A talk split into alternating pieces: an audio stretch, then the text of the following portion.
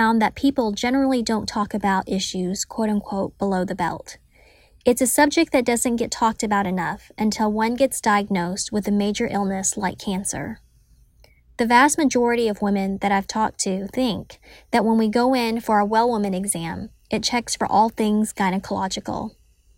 It does not. The pap smear only screens for cervical cancer. I want Speak Gyno to be a platform to not only raise awareness but also spark important conversations. As I connect with other survivors and have the opportunity to hear their stories, I can't help but think to myself that these topics below the belt, if openly discussed, could prevent many diseases from becoming advanced. There would be so much more benefit than finding out when it's too late. Hearing other survivors tell their stories really gave me strength and hope as I was going through my treatment. More importantly, I believe through listening to these stories, there is something to be gained. Tony Robbins says success leaves clues.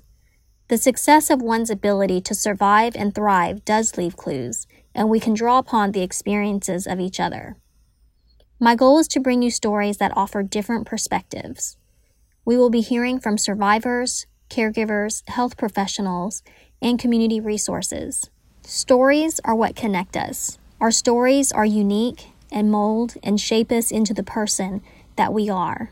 My hope is that our stories resonate with you and empower you to overcome whatever challenge you may be facing. When you speak up, may you discover a power within your own voice and a community that rallies behind your cause. And if there isn't one, you create one. Welcome to Speak Gyno.